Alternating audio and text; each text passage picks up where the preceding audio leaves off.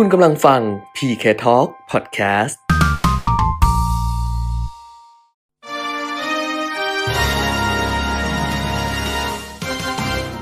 รายการเงินทองต้องรู้ โดยขวัญชนกวุฒิกุลและปิยมิตรยอดเมือง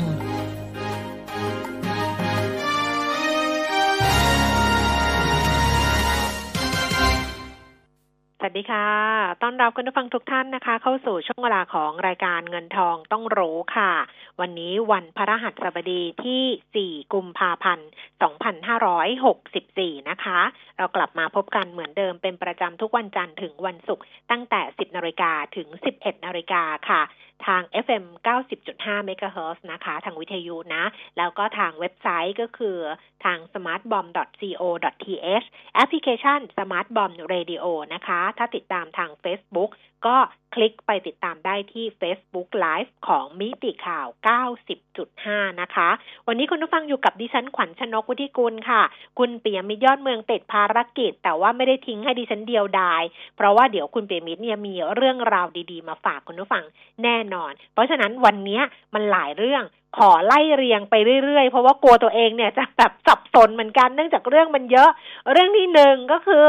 ที่คุณปีมิตรฝากไว้นะ เดี๋ยวจะให้ฟังกัน เพราะว่าหลายๆ คนเนี่ยถามเข้ามาเรื่องของเกมสต็อปเราไม่เคยคุยเรื่องนี้เลย จริงๆเนี่ยตอนเกิดเรื่องใหม่ ๆ ก็มีหลายท่านนะคะ ฝากคำถามมาบอกว่าให้เล่าเรื่องเกมสต็อปให้ฟังหน่อย อย่างนั้นอย่างนี้ที่ฉันก็บอกคุณปีมิตรไปคุณปีมิตรบอกว่าเดี๋ยวรอก่อนรอก่อนรอให้มันแบบว่า ให้มันงวดแล้วก็ขมวดปม แล้วก็รู้เรื่องกันไปทีเดียวเลย ล่าสุดเนี่ยสำหรับ GameStop เนี่ยนะคะเจเน็ตเยลเลนรัฐมนตรีว่าการกระทรวงการคลังของสหรัฐ เรียกประชุมคณะกรรมการนะ เรียกประชุมประธาน ก.ล.ต.แล้วก็บรรดาหน่วยงานที่ดูแลเรื่องกฎระเบียบต่างๆ เนี่ยเข้ามาคุยกันเรื่องนี้ GameStop ได้ฟังแน่นอน แต่ว่าขอเป็นช่วงท้ายๆ ของช่วงแรกอะให้เราสรุปอะไรต่างๆ นานา เพราะนั้นฟังวันนี้คุณปิยมิตรบอกขมวดมาให้เลย คลิปสองนาที จบรู้เรื่องเลยใครที่ไม่ได้ตามมาตั้งแต่ต้นอะไรอย่างเงี้ยว่า GameStop มันคืออะไรเนี่ยนะคะ เดี๋ยวได้ฟังในในเงินทองต้องรู้วันนี้แน่นอน อันนี้เป็นเรื่องที่หนึ่ง เรื่องที่สองขอไปที่คำถาม เพราะว่าเดี๋ยวจะได้ฝากเดี๋ยวมันหลายเรื่องไงแล้วเดี๋ยวไลน์แอดอะไรมันจะยุ่งไปหมดเนี่ย เรื่องที่สองก็คือคำถามหุ้น ถ้าจะฝากไว้วันนี้นะคะ เอาแต่เริ่มต้นเลยก็แล้วกันบอกไปเลยว่า นักวิเคราะห์เนี่ยจะเป็นคุณพี่ชัยเลิศสุพงกิจ จากบริษัทหลักทรัพย์ธนาชาติค่ะ เพราะฉะนั้นถ้าเกิดว่าใครจะฝากคำถามหุ้นนะคะ ขออนุญาตทยอยส่งมาเลย เนื่องจากว่าเดี๋ยวมัน หลายอย่าง แล้วดิฉันจะดูไม่ทันอยู่คนเดียว มันจะเป็นแบบนี้คุณผู้ฟัง มันก็เครียดหลายอย่างด้วยนะอ้าวเพราะฉะนั้นถ้าจะฝากคำถามหุ้นนะคะ เพื่อไม่ให้มันแบบหลุดออกไปอะไรอย่างเงี้ยก็ฝากไว้ได้เลยตั้งแต่ตอนนี้ช่วงสองคุยกับคุณพี่ชัยค่ะ หมายเลขโทรศัพท์ที่จะฝากคำถาม0 2 3 1 1 5 6 9 6นะคะ0 2 3 1 1 5 6 9 6อันนี้น้องส้มจะช่วยรับสายให้ แล้วก็อีกช่องทางหนึ่งถ้าทาง Facebook ก็ขวัญชนกวิทิกุลแฟนเพจนะคะ แล้วก็ช่องทางที่สะดวกที่สุดก็คือผ่านทาง Line แอด PK Talk นะ คนที่เป็นสมาชิกอยู่แล้วตอนนี้ เยอะมากๆ คือดิฉันก็สงสัยเหมือนกันว่า เอ้ยทำไมแบบว่าช่วงประมาณสักสองสัปดาห์ที่ผ่านมาเนี่ย เพิ่มขึ้นเยอะมากเลยตอนนี้ จากเดิมที่เราคุยกันไว้ห้าพันเจ็ดพันตอนนี้เกือบเกือบนะ เกือบเกือบจะแปดพันเจ็ดร้อยท่านแล้วอะขาดอีกแบบเจ็ดแปดท่านน่ะ ก็จะเป็นเจ็ดก็จะเป็นแปดพันเจ็ดแล้ว แล้วก็ ดูอย่างนี้มีแนวโน้มทะลุหมื่นเหมือนกันนะ สมาชิกของ Line แอดพีเคทอเนี่ยนะคะ อาจจะทะลุหมื่นได้เหมือนกันนะ เพราะฉะนั้นก็ขอบคุณมากๆ ใครยังไม่ได้ add เข้ามานะคะ ก็ add เข้ามาเป็นเพื่อนกันเราไม่ใช่ไลน์กลุ่มนะคะ เราเป็นไลน์เราเป็นไลน์ official อะ เพราะนั้นมันจะมีความเป็น p r i v a t อะ ส่วนตัวสูงมาก คุณส่งข้อความมาบางท่านส่งผิดมาก็ไม่ต้องห่วงแบบส่งคุยกับใครอะไรอย่างเงี้ยเพราะว่าคนอื่นไม่เห็นก็จะมีแอดมินแล้วก็มีดิฉันเนี่ยที่เห็นนะคะ เราก็ไม่ได้อะไรอยู่แล้วเราก็ skip ข้ามไป หรือว่าคำถามที่คุณส่งมาข้อความที่ส่งมานะคะ ก็ไม่ได้มีใครรู้ไม่ได้มีใครเห็น เพราะฉะนั้นเรารู้กันอยู่แค่นี้ เราอยากให้มันเป็น p r i v a t จริง ๆ แล้วก็ไม่ให้มีอะไรที่มันไปรบกวนกัน โดยเฉพาะเรื่องของการลงทุนบางทีเนี่ย ถ้าเป็นไลน์กรุ๊ปแล้วส่งข่าวนู้นข่าวไปจริงบ้างไม่จริงบ้าง อันเนี้ยมันทำให้เกิดความเสียหายได้ เราก็เลยใช้หลักความระมัดระวังสูงสำหรับทุกคนที่เป็นสมาชิกใน Line แอด PK Talk นะคะ ส่วน Exclusive Member คงไม่ต้องพูดแล้วล่ะตอนนี้ก็ไปเรื่อยๆแล้ว วันนี้ต้องขออนุญาตเพราะวันนี้เนี่ยน้องแอดมินไม่อยู่ด้วยช่วงเช้าออกไปทำงานข้างนอก แล้วก็บ่ายเดี๋ยวเขามีประชุมกันต่อนะคะ เพราะฉะนั้นวันนี้ก็เลยพักการส่งเนื่องจากเมื่อวาน เราก็ส่งทั้งพอดแคสต์ซึ่งเป็นคอลัมน์เปียมิตรพิชิตหุ้นไปให้ แล้วก็เป็นบทความเรื่องของบิตคอยนะคะ จากทางธนาคารแห่งประเทศไทย ซึ่งอ่านแล้วสนุกมากก็มีคุณผู้ฟังเนี่ยส่งมาบอกว่า โอ้โห แบบรายสมาชิกที่เป็น Exclusive Member ส่งมาเมื่อวานดิฉันชื่นใจมาก เขาบอกว่า มีของสนุกสนุกเออคือมีเรามีอะไรสนุกสนุกส่งให้ มีทั้งแบบดูเป็นเป็นคลิปรายการที่แบบดูทาง YouTube มีทั้งพอดแคสต์ที่ฟังเฉพาะเสียงอย่างเงี้ยนะคะ ที่ลงเป็นเป็นงานเขียนแต่เอามาทำเป็นพอดแคสต์แล้วก็มีอะไรสนุกสนุกให้อ่าน คือมีทุกรูปแบบเลยทีเดียววันนึงก็ขอบคุณมากๆสำหรับเสียงตอบรับนะคะ อันนี้เรื่องที่สองนี่จริง ๆ ไม่ได้พูดจะจะพูดเรื่องไลน์แอดพูดเรื่องอะไรจะพูดเรื่องฝากคำถามว่าให้ทยอยส่งมาเลยนะ แล้วก็เรื่องที่สามอุ้ยอันนี้เป็นเรื่องส่วนตัวแบบว่า นิดนึงเลยทีเดียว ดิฉันน่ะลืมบอกคุณผู้ฟังไปว่า ดิฉันเนี่ยมีโอกาสได้ไปทำงานใหม่อีกหนึ่งงานนะคะ กับทางเว็บไซต์สนุก .com เคยบอกไปหรือเปล่าไม่แน่ใจสนุก .com นะคะเขาก็ไปให้ช่วยทำเป็นพอดแคสต์ ก็คือพอดแคสต์มันก็จะเป็นเหมือนวิทยุว่าเหมือนเราจัดรายการวิทยุแบบเนี้ย แต่ก็จะเป็นสั้นๆนะประมาณ20นาที15นาที25นาที แต่ว่าไม่ได้เอามาบอกในรายการเงินทองต้องรู้ เพราะว่ารู้สึกเหมือนกับว่าเออ target อะมันคนละกลุ่มกันเนื่องจากว่าพอดแคสต์ที่ดิฉันทำกับเว็บไซต์สนุก .com เนี่ยค่ะ มันเป็นเรื่องนี้เขาชื่อรายการอะไรรู้ไหมแบบบอกไปแล้วแบบทุกคนจะบางคนก็ชอบไปเลยอะ ชื่อรายการชีวิตต้องสู้เพราะกู้มาเยอะ แล้วเวลาเขาให้ลงเสียงนะ ต้องทำแบบว่า ชีวิตต้องสู้เพราะกู้มาเยอะแบบนี้อันนี้จะบอกว่ามัน on air วันนี้วันแรกค่ะ 4 กุมภาพันธ์นะคะ ทางเว็บไซต์สนุก .com ก็เข้าไปที่แบบสนุกพอดแคสต์แล้วก็จะเป็นรายการดิฉันนะอันแรกเลยชีวิตต้องสู้เพราะกู้มาเยอะนะแต่เนี้ย ตอนแรกก็ไม่กล้ามาบอกไงเพราะว่าเออมันแล้วเราอัดเทปไปเราคุยไปเราก็จำไม่ได้แล้ว เราพูดเรื่องอะไรมั่งปรากฏว่าวันนี้เขาออนแอร์ครั้งแรกเมื่อสักครู่นี้ น้องก็ส่งลิงก์มาให้ เรานั่งฟังอะ มันก็มันมันก็ดีนะ มันก็สนุกดีนะ แต่ว่ามันเป็นเรื่องนี้ซึ่งอาจจะไม่ตรงกับเงินทองต้องรู้ แต่เอาอย่างนี้คืออยากจะฝากคือไม่ได้ส่งให้ไงแต่อยากจะฝากว่าถ้าเกิดว่า อยากฟังอะไรที่มันสนุกสนุกอะ่ะแล้วแล้วฟังดูมันก็สนุกจริง เพราะว่าเราก็คุยเรื่องนี้แต่เป็นเป็นอะไรที่มันคุยแล้วมันมีความบันเทิงอะไรเงี้ยประมาณนึงอะนะคะ เอาแบบนี้ได้ไหมอะ่ะคือไม่ได้ส่งให้อะเกรงใจแบบกลัวบางคนไม่ชอบอะไรเงี้ยเอาเป็นว่าใครอยากฟังนะนะคะ ใครอยากฟังนะสำหรับพอดแคสต์ที่เป็นงานใหม่ของดิฉันเลยนะ แบบให้กำลังใจกันหน่อยเนี่ยนะ ฟังทางสนุก .com เนี่ยนะคะ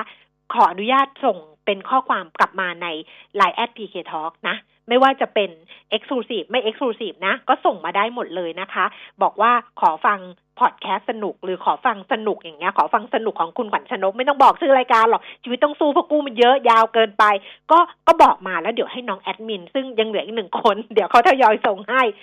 บอกน้องไว้เรียบร้อยแล้วนะคะ ถ้าใครอยากฟังแล้วก็เอาไปให้ลูกให้หลานฟังดีมาก เพราะว่าเด็กๆอะที่เดี๋ยวมันจะมีหลายเรื่องมาก คือมันจะเป็น EP ต่างๆ ทั้งหมดเนี่ยยี่สิบตอน มันจะมีแบบเราเป็นหนี้เพราะความเชื่อ เราเป็นหนี้เพราะความรักอะไรอย่างเงี้ยคุณผู้ฟังสนุกสนุกจริงอะเพราะฉะนั้นถ้าเกิดว่าใครอยากฟังนะคะอ่าพอดแคสต์สนุก .com ชีวิตต้องสู้พอกู้มาเยอะก็ส่งข้อความมาบอกได้เลย เดี๋ยวจะให้น้องเนี่ยทยอยส่งให้นะคะโอ้ขอบคุณเริ่มมีมาแล้วคำถามดีใจจังเลย อ่าแล้วท่านนี้บอกว่าสนใจเป็น Exclusive Member ใน Line แอด PK Talk ได้อะไรนะคะ วันนี้ถ้าถ้าถ้ายังเป็นวันนี้อยู่เมื่อกี้บอกน้องไปแล้วว่า ถ้าเพิ่งเข้ามาใหม่วันนี้เดี๋ยวเราส่งให้ก็คืออหุ้นเข้าตา EP สี่นะคะ EP ล่าสุดนะคะ คุณปิ่มยังไม่ได้ผลิตเพิ่มค่ะ สงสัยยังไม่เข้าตา กองทุนเข้าตา EP หนึ่งนะคะ แล้วก็พอดแคสต์ที่เป็นของคุณเบมิตรนะปิยมิตรพิชิตหุ้นนะคะ ที่ส่งไปเมื่อวาน แล้วก็บทความบิตคอยของทางแบงก์ชาติเป็น4ชิ้นสำหรับ Exclusive Member วันนี้นะ ถ้าเกิดว่าสมัครเข้ามาสอบถามเข้ามานะคะ เดี๋ยวให้น้องส่งให้กันละกันว่ามีอะไรบ้างนะ ส่วนโอ้โหสนุกแบบมาเยอะมากเลย เนี่ยถ้าเกิดคุณผู้ฟังฟังกันเยอะๆนะช่วยช่วยกันฟังนะเดี๋ยวจบรายการเงินทองต้องรู้ค่อยฟังนะตอนนี้ฟังเงินทองต้องรู้ก่อนนะไม่ใช่อะไรหรอกถ้าเกิดยอดก็เพิ่มเดี๋ยวเผื่อเขาแบบมีโครงการสองจะได้มีงานเพิ่มอะฝากไว้นะคะสองสามเรื่องวันนี้นะคะ โอ้ขอบพระคุณมากสำหรับทุกท่านที่ส่งข้อความเข้ามาผ่านทางไลน์แอดพีเคทอแล้วก็อย่าลืมนะฟังเพลินๆแบบคุยไปเพลินๆเนี่ยเดี๋ยวช่วงท้ายนะ คุณพลาดไม่ได้เลยสำหรับ GameStop ที่คุณปิยมิตรตั้งใจเอามาฝากคุณผู้ฟังนะคะ เงินทองต้องรู้เลยแหละ เดี๋ยวเราจะได้ติดตามกันอ้าวคราวนี้ ไปไหน ไปดูตลาด ไปดูตลาดหุ้น ไปดูตลาดหุ้นต่างประเทศ แล้วก็กลับมาดูตลาดหุ้นไทยกันคำถามหุ้นก็ยังฝากได้นะคะ ส่งเข้ามาเรื่อยๆเลยค่ะสำหรับตลาดหุ้นต่างประเทศเขาก็เริ่มกลับมาทรงๆแล้วล่ะดาวโจนส์เมื่อคืนที่ผ่านมาเนี่ยปรับตัวเพิ่มขึ้น 36.12 จุดนะคะ NASDAQ ลดลงไป 2.23 จุด S&P 500 ค่ะ เพิ่มขึ้น 3.86 จุด ก็เงียบๆกันไปนะ ส่วนตลาดหุ้นยุโรปนะคะ ลอนดอน FTSE ร้อย ลดลงไป 8.83 จุดค่ะ CAC 40 ตลาดหุ้นปารีสฝรั่งเศส ลดลง 0.06 จุด DAX แฟรงก์เฟิร์ตเยอรมนีปรับตัวเพิ่มขึ้น 98จุด47 จุดค่ะ อันนี้เป็นตลาดหุ้นในสหรัฐนะคะ แล้วก็ที่ยุโรปค่ะ ส่วนในเอเชียเช้าวันนี้โตเกียวนิกเคอินี่ปรับตัวลดลงไป 130.50 จุด 0.46%ค่ะ ไปอยู่ที่ 28,516 จุดห่างเสียงฮ่องกง 29,225 จุด ลดลง 52.0.18%นะคะ แล้วก็ตลาดหุ้นเซี่ยงไฮ้แต่ชนีคอมโพสิตค่ะ ปรับตัวลดลง 25 จุด อยู่ที่ 3,492 จุดค่ะ กลับมาดูความเคลื่อนไหวของตลาดหุ้นบ้านเราในเช้าวันนี้กันบ้างค่ะ แต่ชนีราคาหุ้นสูงสุด 1,490 จุด ต่ำสุด 1,483 จุด แล้วก็ล่าสุดนะคะดัชนีราคาหุ้นอยู่ที่ 1,485.43 จุดค่ะ เพิ่มขึ้น 3.68 จุด 0.25%นะคะ มูลค่าการซื้อขาย10,000 350 ล้านบาทเซ็ตฟิฟตี้เด็ก925.91 จุดเพิ่มขึ้น 1.97 จุด 0.21%มูลค่าการซื้อขาย 5,666 ล้านบาท ไปดูหุ้นที่ซื้อขายสูงสุดกันสิบอันดับนะ อันดับที่หนึ่งค่ะ หุ้นของปตทสามสิบแปดบาทห้าสิบเพิ่มขึ้นยี่สิบห้าสตางค์อีออน 208 บาทลดลง 1 บาท ไทยพาณิชย์นะคะ SCB 96 บาท 25 ลดลง 75 สตางค์ KBank 133 บาท 50 ราคาเท่าเดิม CPO 58 บาท 50 เพิ่มขึ้น 25 สตางค์ค่ะ ไทยออย 58 บาท 75 เพิ่มขึ้น2บาทนะคะ IBL 38 บาท เพิ่มขึ้น 25 สตางค์ JMart ค่ะ 25 บาท 25 สตางค์ เพิ่มขึ้น 55 สตางค์แบม 21 บาท เพิ่มขึ้น 40 สตางค์แล้วก็ PTTGC 62 บาท7เอ่อ62 บาท เพิ่มขึ้น 75 สตางค์ค่ะ อันนี้เป็นหุ้นที่ซื้อขายสูงสุดนะคะ 10 อันดับในช่วงนี้ ส่วนอัตราแลกเปลี่ยนดอลลาร์บาทก็ 30 บาท 1 สตางค์ก็เมื่อวาน 30 บาททวนๆ เนาะวันนี้ 30 บาท 1 สตางค์นิดๆ หน่อยๆ ส่วนราคาทองคำค่ะ 1,824 เหรียญต่อออนซ์นะคะ ทอนออกมาแล้วเนี่ยอยู่ที่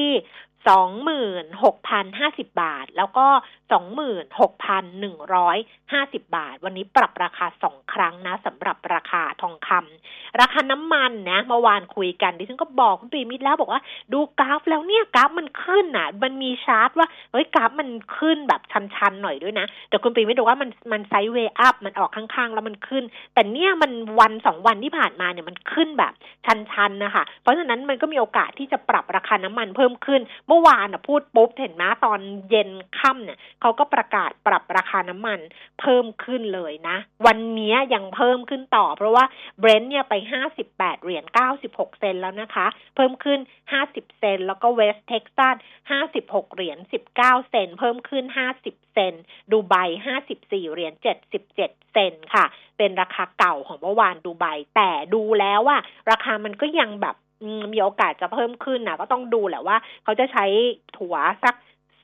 สองสาวันไหม แต่ตอนนี้มันไต่ขึ้นจริง ๆสำหรับราคาน้ำมัน อะ ลองดูแล้วกันนะคะ ขยันเติมหน่อยช่วงนี้ขยันเติมนิดนึงก็แล้วกัน อันนี้เป็นข้อมูลนะคะ ทั้งหมดที่เเราสรุปกันเป็นประจำในช่วงเช้าทุกๆวันอยู่แล้ว คุณผู้ฟังที่จะฝากคำถามนะ ช่วงที่สองเราคุยกันกับคุณ พี่ชัยเลิศสุพงกิจค่ะ ก็ฝากคำถาม ดิฉันก็จะเริ่มหาคำถามไม่เจอตอนนี้เพราะว่า เพราะว่าไลน์ที่เข้ามาเนี่ย โอ้โห ขอแบบว่าลิงก์ของสนุก .com ทั้งนั้นเลยนะ แต่ว่าเนี่ยจะพยายามอยู่ค่ะ ใครที่ใครที่ฝากมาก่อนหน้านี้ เดี๋ยวดูก่อนนะ เพราะเมื่อกี้เนี้ยลิสต์คำถามไว้คำถามหุ้นน่ะ ที่ฝากเข้ามาก็จะมีหุ้นของ TPI PP KBank แล้วก็ปูนซีเมนไทยนะสามท่านเนี้ย ถ้าเกิดส่งอะไรเอ่อถ้าเกิดนั้นแล้วก็ไม่ต้องถามเพิ่ม แต่ว่าท่านอื่น ที่ดิฉันไม่เห็นนะนะคะ อาจจะต้องแบบส่งคำถามหุ้นใหม่ทีละกัน เพราะว่าไม่งั้นไอ้ตัวสนุกเนี่ยมันจะไปกลบหมดแล้วหาคำถามไม่เจอนี่น้องเขาก็ทยอยส่งอยู่นะเอาละค่ะ เดี๋ยวเราสรุปประเด็นข่าวกันนะ ก่อนที่ช่วงท้ายๆ จะไปฟังเรื่องเกมสต็อปของคุณเปียมิตรข่าว มีไม่กี่เรื่อง มีสองสามเรื่อง เรื่องแรกสรุปเรื่อง OR ก่อนแหมรู้สึกเหมือนคุณหลอกดาวเลยนะ ดิฉันเนี่ยนั่งคำนวณกดเครื่องคิดเลขเลย เพราะว่าตอนแรกเขาบอกว่าคนจองเนี่ยทะลุล้านใช่ไหมเอาเข้าจริง ๆ แล้วเนี่ย OR เมื่อปิดจองไปเรียบร้อย ตั้งแต่วันที่สองกุมภาพันธ์เนี่ยก็มีคน จองซื้อรายย่อยเนี่ยนะคะห้าแสนสามหมื่นรายนะ ถ้าเกิดเราเอามาตัวเลขมาตั้งว่าหุ้นที่เขาจัดสรรให้กับรายย่อยหนึ่งพันสามสิบหกล้านหุ้น แล้วก็มีคนจองซื้อห้าแสนสามหมื่นรายเนี่ย เพราะฉะนั้นเนี่ยจำนวนหุ้นถ้าเฉลี่ยเท่ากันหมดเลยนะ เฉลี่ยเท่ากันเนี่ยเอ่อก็จะได้หนึ่งพันเก้าร้อยห้าสิบสี่หุ้น คือคนละเกือบสองพันหุ้น เพราะนั้นคนที่จองสองพันหุ้นเนี่ย ดิฉันว่าได้แน่ๆ เพราะว่าคนที่เขาไม่ไม่ได้จองอย่างนี้ทุกคนไงก็จะจองกันสามร้อยส่วนใหญ่ก็จะจองสามร้อยห้าร้อยแต่สามร้อยเนี่ยน่าจะเยอะสุด เพราะว่ากลัวไม่ได้ กลัวว่าโอ้กระแสมันแรงคนเยอะเดี๋ยวเราไม่ได้เราเอาขั้นต่ำสามร้อยไว้ก่อนได้ชัวร์เพราะฉะนั้นเนี่ยคนที่จองเนี่ยนะคะสองพันสองพันห้าร้อยหุ้นเนี่ยน่าจะได้ แต่ว่าทั้งหลายทั้งปวงเนี่ยเขาจะสรุปก็คือวันที่6กุมภาพันธ์นะคะ ลองไปดูนิดนึงกันละกันสำหรับเรื่องของ OR หลังจากเมื่อวานนี้สรุปราคาขายที่ 18 บาทเนี่ยนะคะ คุณจิราพรขาวสวัสดิ์ประธานเจ้าหน้าที่บริหาร แล้วก็กรรมการผู้จัดการใหญ่ของ OR นะคะ บอกว่ามีผู้จองซื้อรายย่อยเนี่ยสนใจจองซื้อหุ้น IPO ของบริษัทเป็นจำนวนมากผ่านสามธนาคารนะคะ ทั้งช่องทางที่สาขา แล้วก็ช่องทางออนไลน์รวมกว่า 5 3 0 0 0 0 รายการ ซึ่งนับเป็นการจองหุ้น IPO ที่มีผู้จองซื้อสูงสุดเป็นประวัติศาสตร์ เป็นประวัติการของบริษัทไทย มูลค่าเสนอขายครั้งนี้ก็จะสูงเป็นลำดับต้นๆของตลาดหุ้นไทยนะคะ คุณจิรพรบอกว่าก็คาดว่า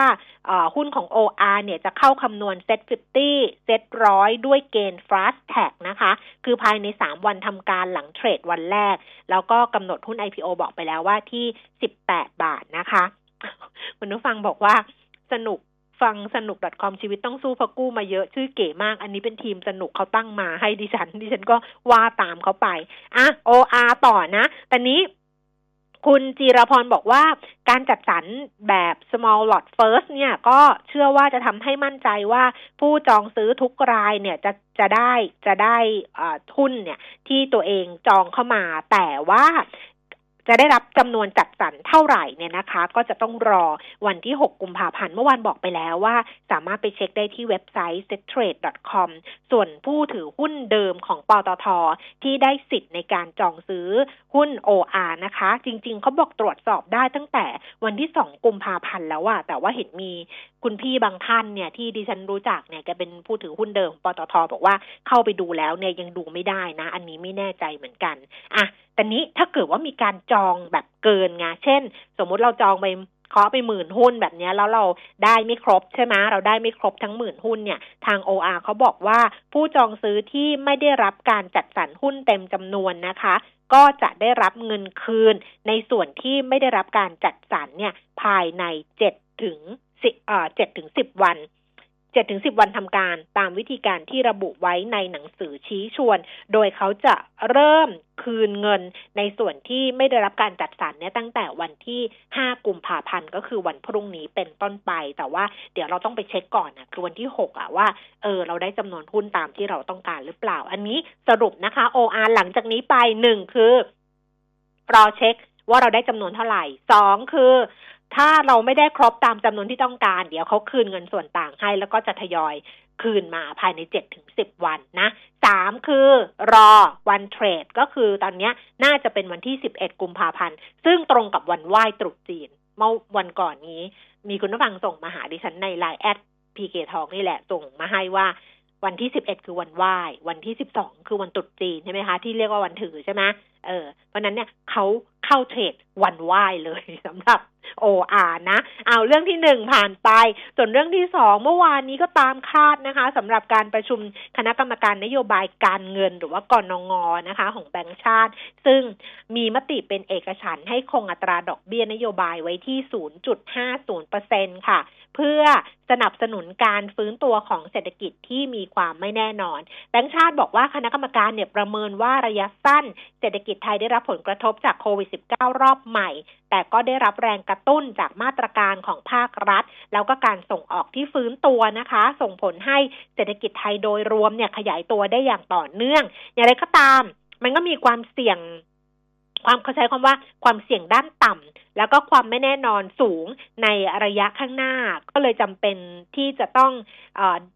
ต้องการแรงสนับสนุนจากอัตราดอกเบี้ยนโยบายที่อยู่ในระดับที่ต่ำต่อไปนะคะ ก็กรงเห็นควรให้คงอัตราดอกเบี้ยครั้งนี้ไว้นะคะ เพื่อจะรอว่าเหมือนเป็นเก็บกระสุนไว้ก่อนนะจะรอจังหวะที่เหมาะสม แล้วก็ใช้ให้มันเกิดประสิทธิภาพ สูงสุดนะคะ แต่นี้การประเมินเศรษฐกิจของกรงงในการประชุมเนี่ยเขาก็บอกว่ากรงงมองว่าผลกระทบโควิดรอบใหม่ ไม่รุนแรงเท่ากับโควิดรอบแรกนะคะ อันนี้ก็พูดคล้ายๆเดิมนะ เพราะว่าการควบคุมการแพร่ระบาดเนี่ยไม่เข้มงวดเท่ากับครั้งก่อนทำให้เศรษฐกิจไทย ไม่ได้รับผลกระทบเท่ากับรอบแรก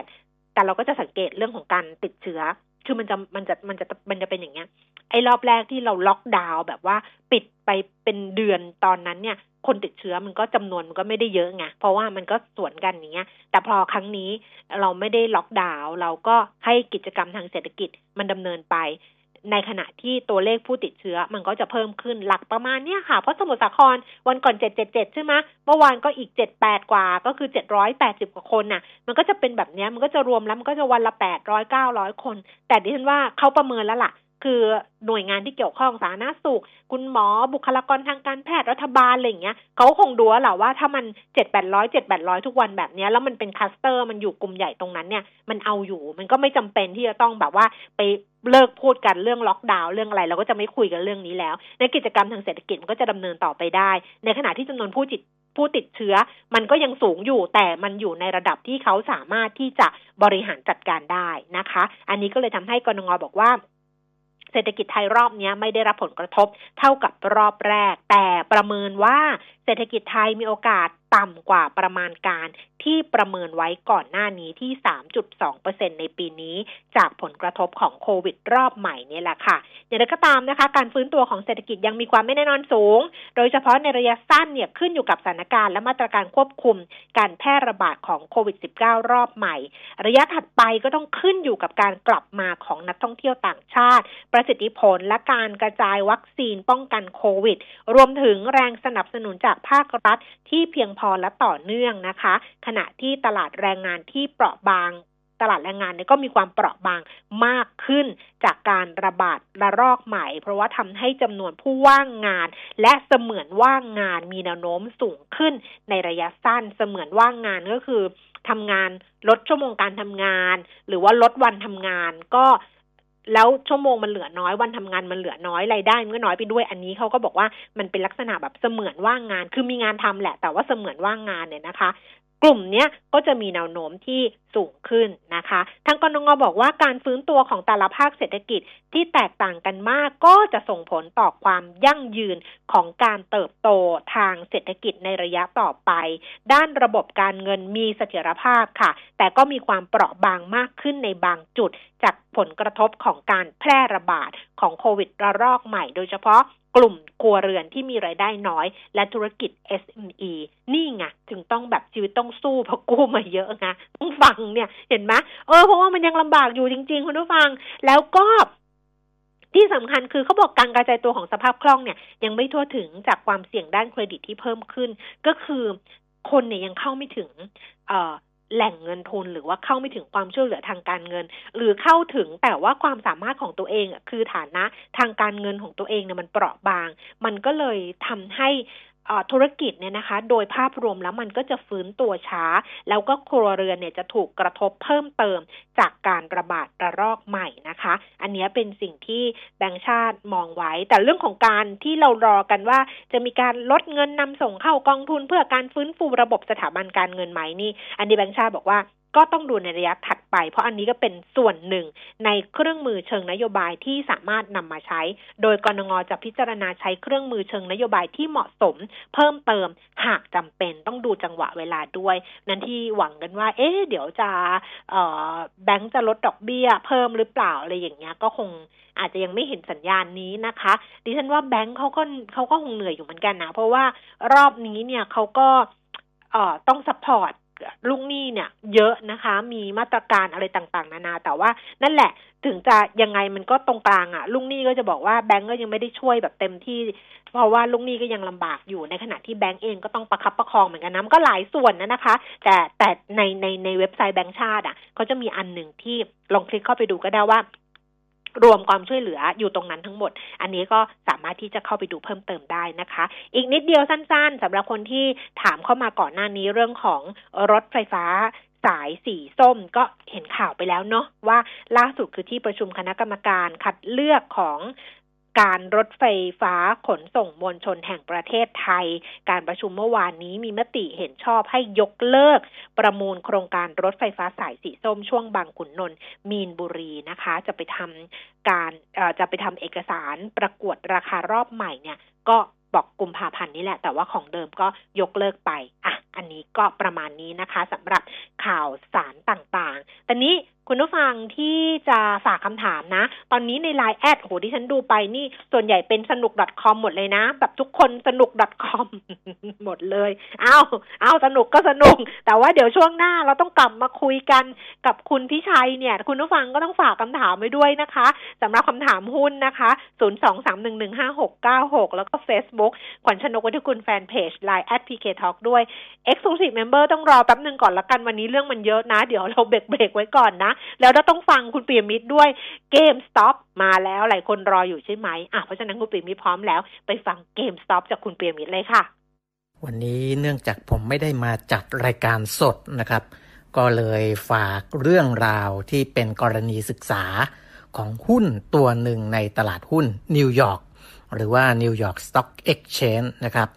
ที่เป็นที่ฮือฮากันมาหลายวันแล้วนะครับ แต่ก็ยังคงฮือฮาอยู่นะเพราะว่า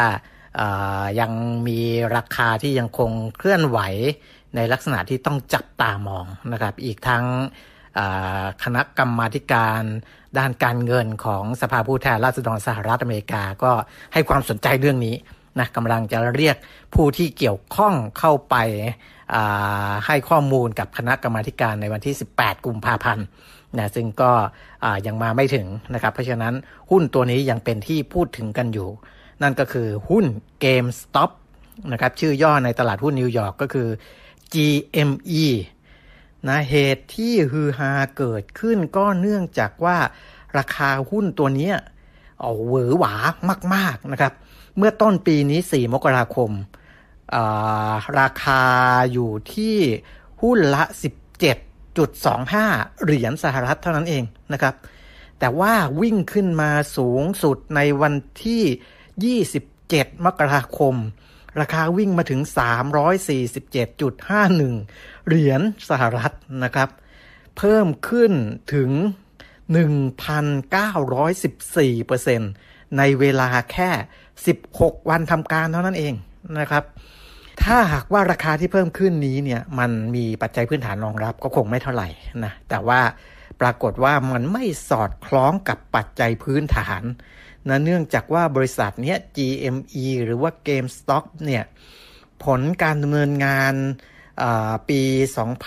2563 นี่ จริงๆเขาผลการดำเนินงานก็ถ้าดูในเชิงยอดขายเนี่ยก็ลดลงมาตลอดนะในช่วง 5 ปีที่ผ่านมา ปี 63 เนี่ยลดลงอีก 22%นะยอดขายลดจากปี 62 นะครับ แต่ที่พื้นฐานไม่รองรับเลยก็คือว่ามีผลขาดทุน สูงถึง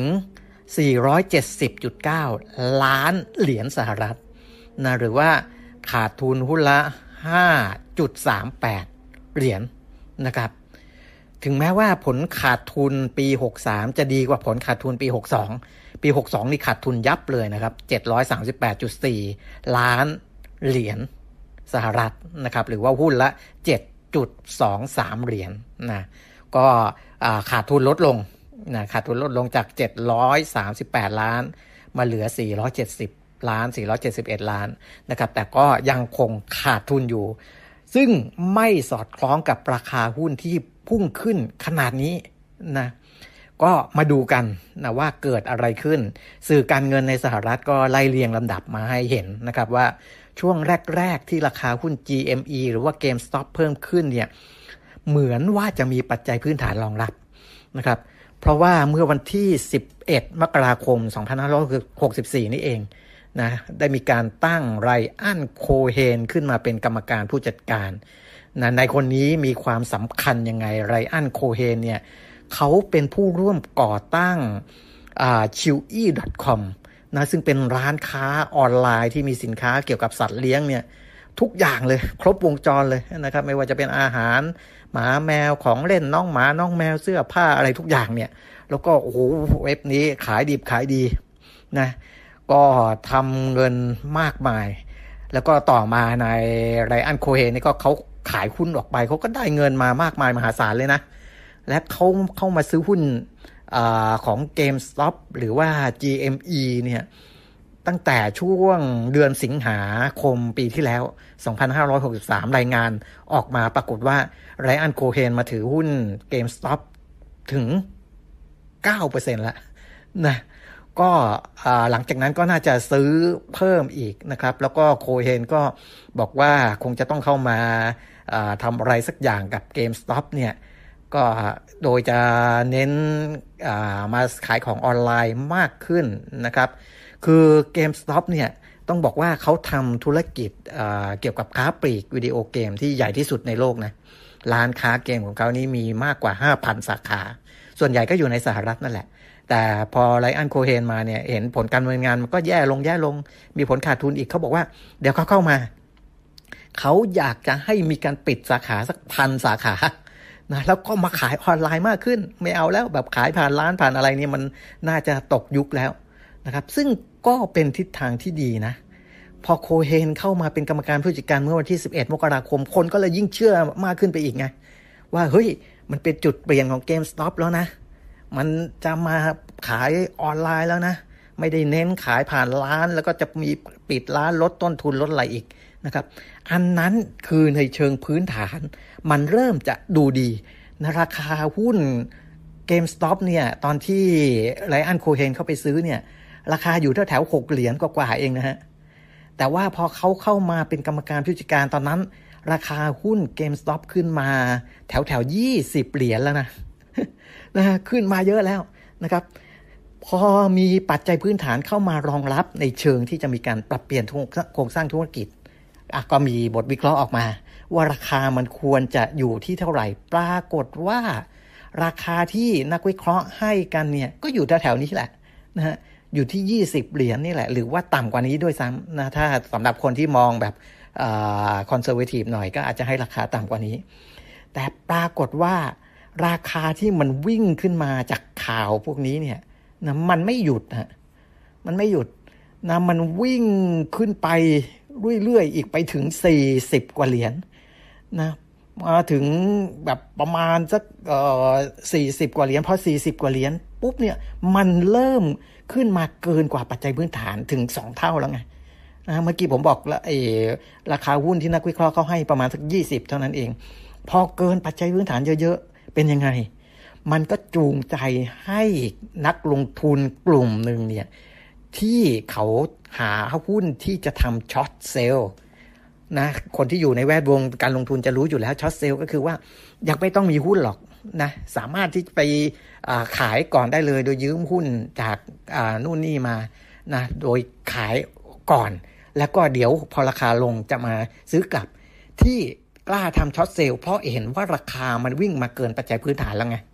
นะครับ ก็กล่าวว่าโอ้ยยังไงขายตอนเนี้ยนะสี่สิบเหรียญแล้วเดี๋ยวไปช้อนซื้อกลับมา ถ้าไปช้อนซื้อกลับมาได้ตอน 20 เหรียญนี่ก็กำไรเท่าตัวแล้วอย่างเงี้ยเป็นต้นนะครับ อันนี้คือการทำ short sell แต่ปรากฏว่ามันไม่ใช่อย่างนั้นสิ เพราะว่าพอมีการ short sell กันเยอะๆเนี่ยมันมีเขาเรียกว่าเว็บบอร์ดอันหนึ่งที่ใหญ่มากในกลุ่มนักลงทุนสหรัฐนะครับ ชื่อว่า Reddit นะซึ่งอันเนี้ยมีมีห้องที่เขาเขาคุยกันในเรื่องของหุ้นเลยนะ คือ Wall Street Bets นะครับ มีคนที่เป็นสมาชิกอยู่ในนี้ประมาณ 8 ล้านรายเลยนะครับ 8 ล้านราย 8 ล้านบัญชีเนี่ยโอ้โหเป็นชุมชนออนไลน์ที่ใหญ่มากของนักลงทุนนะครับเขาก็เริ่มมาคุยกันในเรื่องนี้เรื่องหุ้นของ GameStop แล้วบอกว่าเฮ้ยเรามาเล่นอะไรกันดีไหมนะเรามาเล่นอะไรกันสักหน่อยดีกว่านะเช่นการดัดหลังคน short sell นะมีคน short หุ้นตัวนี้เยอะเลยนะ short หุ้น GameStop เยอะเลย เรามาเล่นสวนทางไหมนะไล่ซื้อกันไปเพื่อให้คนที่ short sell นี้เจ็บหนักไปเลยนะครับ การทำแบบนี้ในภาษาการลงทุนเนี่ยเราเรียกว่า short squeeze นะครับคือการบีบให้คน short sell เนี่ยจนมุมนะคือขายหุ้นแล้วหุ้นไม่ลง สุดท้ายต้องเข้ามาไล่ซื้อหุ้นกลับเพื่อปิดสถานะนะฮะก็เฮ้ยชวนกันเรามาทำช็อตสควิสกันไหมนะมาไล่ซื้อกันเถอะ เพื่อให้พวกช็อตเซลล์ขาดทุน ปรากฏว่าได้ผลนะฮะ ชุมชนมันใหญ่ขนาดที่มันได้ผลนะฮะ หุ้นวิ่งจาก 40 กว่าเหรียญขึ้นไปเรื่อยๆเลยนะครับ ไปถึง 70 กว่า ไปถึงแล้วก็สูงสุด 27 มกราสามร้อยสี่สิบเจ็ดจุดห้าหนึ่งเหรียญสหรัฐอย่างที่ผมบอกนะแล้วหลังจากนั้นก็เเริ่มที่จะแผ่วๆบ้างแล้วนะครับ เพราะว่ามันจะมีไอแอปเทรดหุ้นตัวหนึ่ง ชื่อว่าโรบินฮูดนะพอเห็นว่าเฮ้ยนักลงทุนมาเเล่นเกมกันมาก ๆ ไม่ได้ซื้อขายแบบแบบตามปกติแล้วเนี่ย ก็พยายามจะจำกัดการซื้อขายด้วยเงินกู้นะครับทำให้ราคาหุ้นวันนั้นเนี่ยล่วงมาเลยนะโหจากสามร้อยกว่ามาเหลือ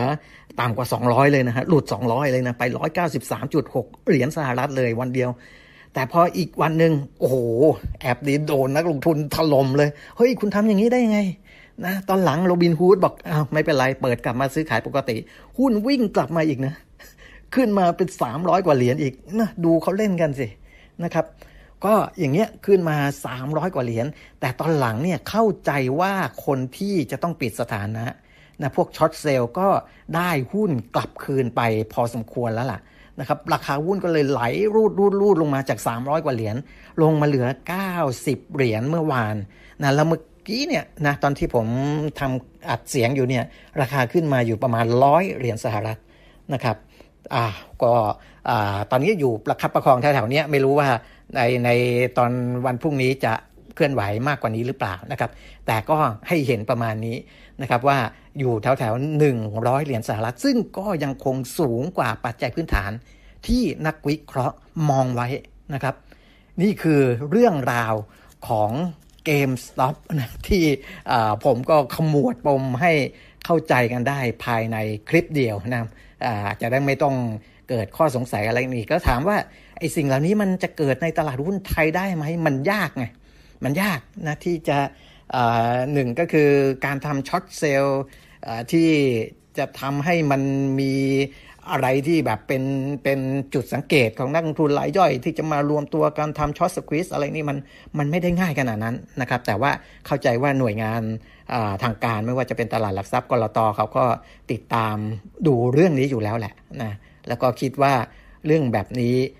ก็ไม่น่าจะเกิดนะยกเว้นอีกเรื่องหนึ่งเรื่อง สภาพคล่องที่มันน้อย แล้วก็ทำให้คนบางกลุ่ม ดึงหุ้นบางตัวไปมานะเลี้ยวซ้ายเลี้ยวขวาได้ง่ายอันนั้นอีกเรื่องหนึ่งนะครับ แต่น่าจะไม่เกิดอย่างที่เกิดในตลาดหุ้นนิวยอร์กของสหรัฐอเมริกานะครับ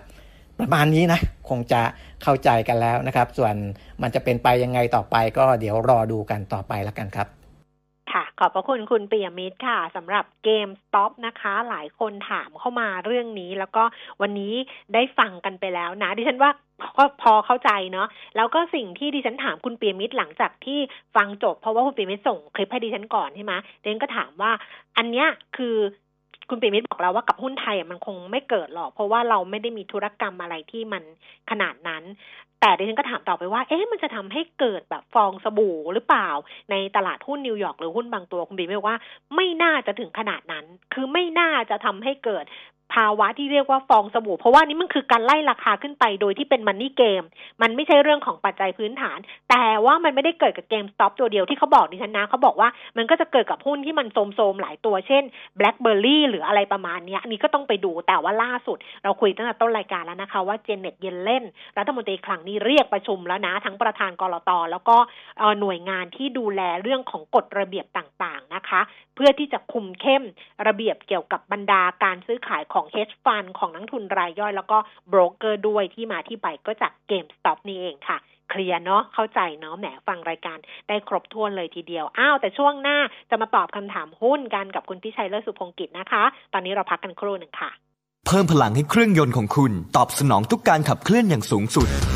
ด้วย Veloil Neutron Super Commonrail น้ำมันเครื่องสังเคราะห์ชั้นนำที่ได้มาตรฐาน API CK4 ช่วยให้เครื่องยนต์สะอาดประหยัดเชื้อเพลิง เพิ่มกำลังรอบได้อย่างเต็มที่ เหมาะกับเครื่องยนต์ดีเซล commonrail ของรถกระบะและ SUV ตอบสนองทุกการใช้งานของเครื่องยนต์ด้วย Veloil Neutron Super Commonrail กระป๋องสีทอง Veloil ลื่นเหลือล้น ทนเหลือหลาย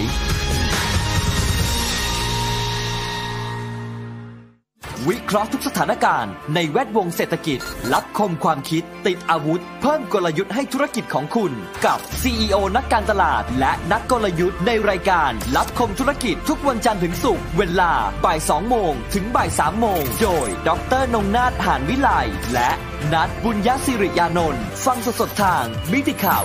90.5 Smart News มิติข่าว 90.5 สะท้อนทุกเรียมมุมของความจริง สนับสนุนโดย น้ำมันเครื่องเวลลอย ลื่นเหลือล้น ทนเหลือหลาย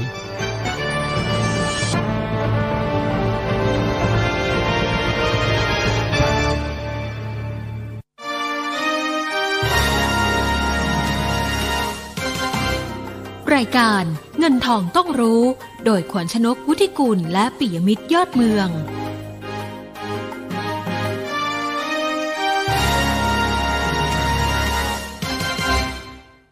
ช่วงที่สองของเงินทองต้องรู้นะคะ เราดูภาพรวมการซื้อขายตลาดหุ้นล่าสุดดัชนี 1,480.31 จุดค่ะ ลงไป 1.44 จุด 0.10%แล้วก็มูลค่าการซื้อขาย 18,900 ล้านบาทนะคะเอ่อ SET Fifty Index ค่ะ อยู่ที่ 922.38 จุด ลดลงไป 1.56 จุด มูลค่าการซื้อขาย10,000ล้านบาทนะคะ เดี๋ยววันนี้นักวิเคราะห์ที่จะคุยกับเราเนี่ย จะเป็นคุณพิชัยเลิศสุพงกิจค่ะ จากบริษัทหลักทรัพย์ ธนาชาตินะคะคำถามรับไม่ไหวแล้วค่ะคุณผู้ฟัง เพราะว่าเยอะแล้วไปคุยกันเลยละกันกับคุณพิชัยนะ คุณพิชัยคะสวัสดีค่ะครับคุณแก้มครับค่ะวันนี้คำถามเยอะทีเดียวแต่เดี๋ยวดูภาพรวมสรุปก่อนก็แล้วกันว่าทิศทางตลาดหุ้นตอนนี้ ขึ้นอยู่กับปัจจัยอะไร แนวโน้มจะเป็นยังไงทิศทางจะเป็นยังไงคะ ครับตลาดหุ้นเริ่มชะลอละหลังจากขึ้นแรงๆ ตอนช่วงต้นสัปดาห์นะครับจะเห็นว่าทั่วโลกก็เป็นภาพเดียวกันนะ ทั้งดาวโจนส์ทั้งยุโรปรวมถึงเอเชียเราด้วยนะ เพราะฉะนั้นในช่วงเนี้ยเราคงจะแกว่งสร้างฐานออกด้านข้างไปก่อนนะฮะอ่าช่วงที่ผ่านมาเราตอบรับความคืบหน้าในการฉีดวัคซีนทั่วโลกนะฮะอ่าถ้าดูข่าวก็จะเห็นนะครับว่าจำนวนคนที่ได้รับวัคซีนเนี่ยได้แซงหน้าจำนวนผู้ติดเชื้อ โควิด คือทะลุ 104 ล้านคนไปเรียบร้อยครับ และน่าสังเกตก็คือว่าเอ่อการฉีดเนี่ยเร่งตัวขึ้น ในขณะที่จำนวนผู้ติดเชื้อรายใหม่เนี่ยเอ่อค่อยๆเริ่มชะลอตัวลง โดยเฉพาะยิ่งในประเทศที่เริ่มฉีดวัคซีนในวงที่กว้างขึ้นกว้างขึ้นแล้วครับ เป็นจะสังเกตว่าเอ่อในช่วงที่ตลาดพัก แต่ปรากฏหุ้นท่องเที่ยวก็ยังเด่นก ว่าตลาดโดยรวมนะฮะอ่าอ่ายกตัวอย่างอย่าง AOT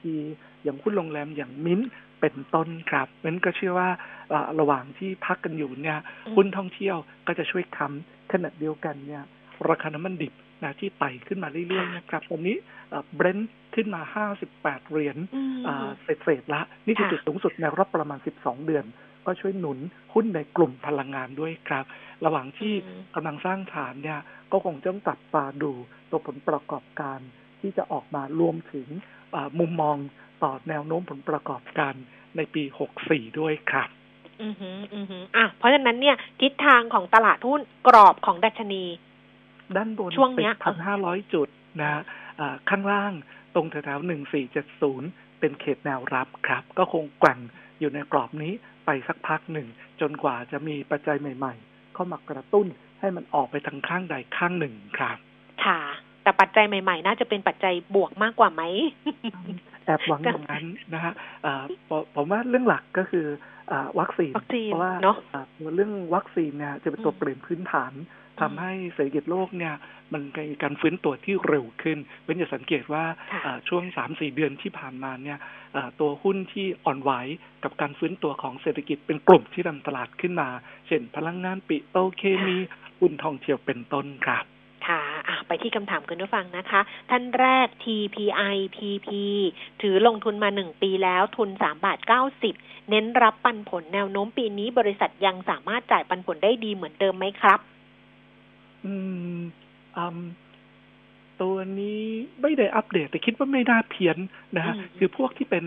อ่าโรงไฟฟ้าเนี่ยค่ะก็ปฏิบัติไปตามสัญญาครับนั้นค่ะอ่าแต่สัญญาก็ไม่ได้มีอะไรที่เพี้ยนและไม่มีมีตัวแปรใหม่ อะไรที่เข้ามารบกวน ก็เชื่อว่ายังสามารถจ่ายปันผลในเกณฑ์เดิมได้ แต่เรียนเป็นข้อสังเกตอย่างนี้ครับอ่าจะสังเกตว่าการฟื้นตัวของตลาดรอบนี้เนี่ย หุ้น defensive โดยเฉพาะโรงไฟฟ้าเนี่ยอันเดอร์ r f ฟอร์มตลาดเยอะมากเลยนะครับ ส่วนหนึ่งก็เป็นเพราะว่าเงินย้ายไปที่หุ้นที่ได้ประโยชน์จากการฟื้นตัวของเศรษฐกิจนะสองก็คือ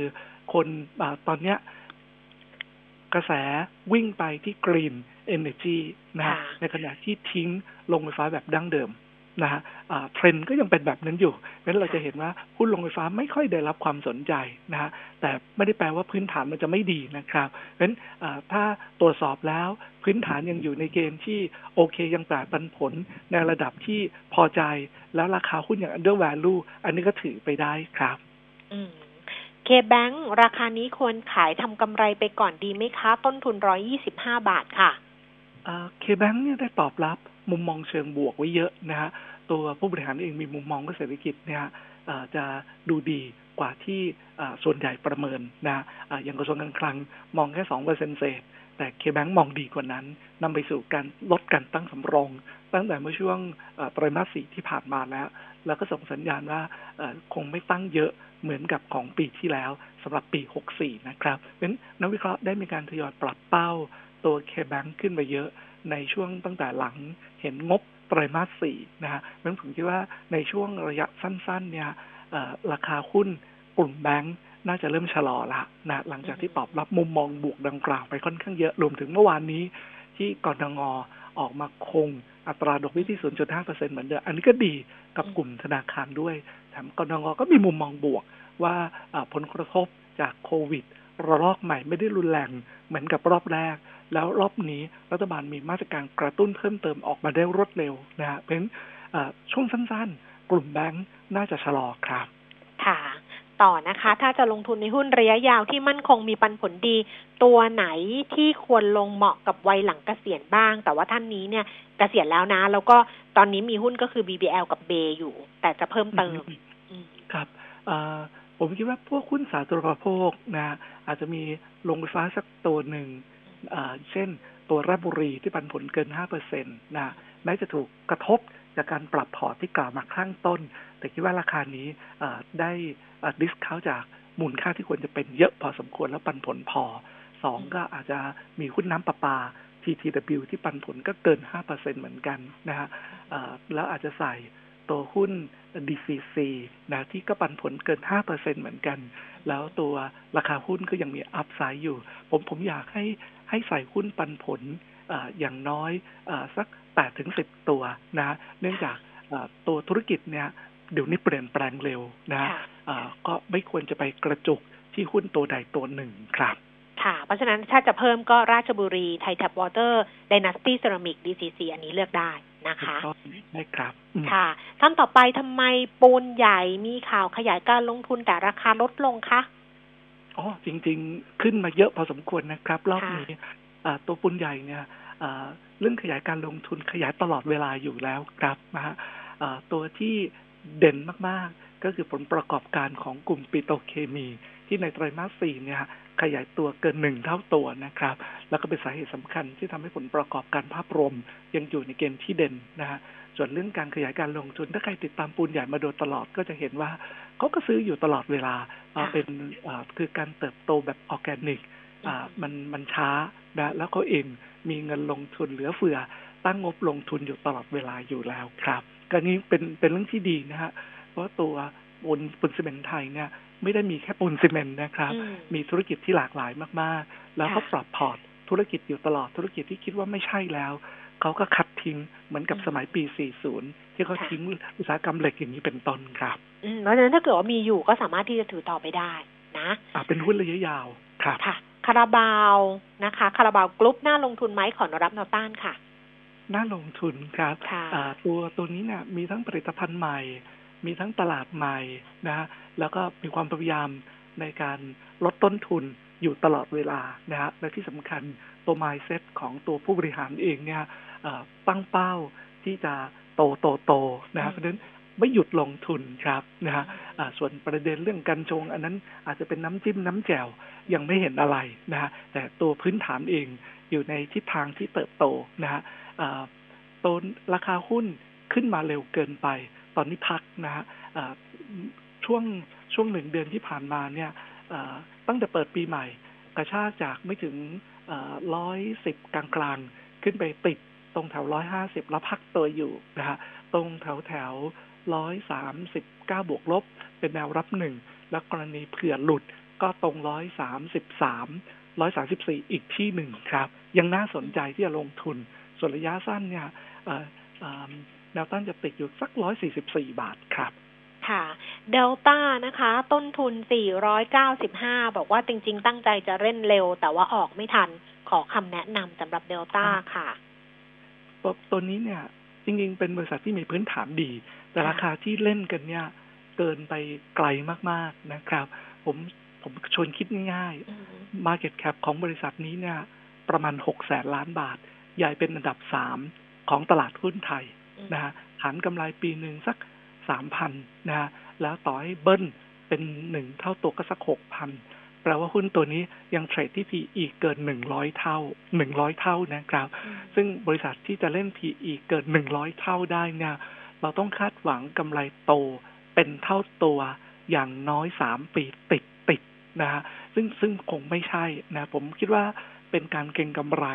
ที่แรงเกินไปนะฮะเพราะฉะนั้นต้องต้องหาจังหวะครับผมไม่เห็นเลยว่าบริษัทจะสามารถโต เป็นเท่าตัวต่อเนื่องกันสามสี่ปีข้างหน้าได้อย่างไรครับ แม้ว่าเราชอบบริษัทนี้ไม่มีหนี้เลย อยู่ในอุตสาหกรรมที่ดีชิ้นส่วนอิเล็กทรอนิกส์นี่ขาดแคลนนะครับ แล้วกำไรโตแน่นอนอันนี้ไม่เถียงเลยนะ แต่ PE เกินร้อยเท่านี่มันมันไม่เหมาะสมกับตัวปัจจัยพื้นฐานครับ ต้องแยกนะฮะว่าเป็นการเก็งกำไรรุนแรงเกินไปในกิจการที่มีปัจจัยพื้นฐานดีครับ อืมอืมก็ยากเหมือนกันนะ เพราะนั้นต้นทุน แต่ต้นทุนก็ใกล้เคียงกับราคาตลาดอยู่นะคะ พูดถึงอะ495 บาท แต่ว่าเพียงแต่ว่าราคามันมาแรง ใช่นะต้องหาจังหวะขาย ถ้ากำไรก็โชคดีไปครับ อืมนะคะ อะ PSH พฤกษาโฮลดิ้งค่ะ ต้นทุน 17 บาท 79 ขายแล้วเปลี่ยนตัวเลยดีไหม อืม จริง ๆ ราคาก็ชะลอลงมาใกล้ เส้นค่าเฉลี่ย 200 วัน ซึ่งเป็นแนวรับใหญ่ ตรงแถว 12 บาท 30 นะครับออยู่ในอุตสาหกรรมที่ยังเหนื่อยนะยังมีอของที่ค้างอยู่ในตลาดที่ต้องใช้เวลาในการดูดซับอีกเป็นปีๆ รอให้เศรษฐกิจฟื้นดีกว่านี้ค่อยกลับมาดูก็ได้ครับถ้าถ้ามองในมุมว่ามีเงินก้อนเดียวที่อยากจะให้มันทำงานเต็มที่ก็สามารถสวิตชิ่งได้ครับ ค่ะ เอาละค่ะ คุณพิชัยวันนี้ขอบพระคุณคุณพิชัยมากๆค่ะ ขอบคุณค่ะ สวัสดีค่ะ คุณผู้ฟังคะคำถามเหลือเยอะมากเพราะว่าวันนี้คำถามก็เยอะจริง ๆ นะเดี๋ยวต้องขออภัยด้วยแล้วเดี๋ยวพรุ่งนี้เนี่ยจะกลับมาเคลียร์ให้เป็นการด่วนเลยก็แล้วกันนะคะ ส่วนคุณผู้ฟังที่ถามเข้ามาเรื่องของเกมสต็อปที่คุณปีมิคุยให้ฟังแล้วอยากให้ตัดมาเป็นพอดแคสต์แยกออกมาเดี๋ยวปรึกษาน้องทีมงานแป๊บหนึ่งพอดีน้องอยู่นอกค่ะ ถ้าเกิดทำได้ก็จะทำแยกออกมา เพราะว่าจะได้ฟังเฉพาะเรื่องนี้ ไม่ต้องไปเอาเรื่องอื่นมารบกวนด้วยนะคะ จะทำแยกให้ก็แล้วกันอะแล้วก็อีกครั้งหนึ่งย้ำว่าเดี๋ยว Exclusive Member วันนี้เนี่ย ไม่มีอะไรส่งให้ขอพักนิดนึง แต่พรุ่งนี้นะคะ ดิฉันมีบทความที่จะส่งให้กับ Exclusive Member ลิงก์กับเรื่องของอกรงงวันนี้เป็นเรื่องภาพรวมเศรษฐกิจในมุมของแบงก์ชาติน่าสนใจ พรุ่งนี้ Exclusive Member ค่อยกลับมาคุยกัน ส่วนใครจะเพิ่มเติมเข้ามาก็สอบถามผ่านทาง Line at PK Talk วันนี้เวลาหมดแล้วลาไปก่อนนะคะ สวัสดีค่ะ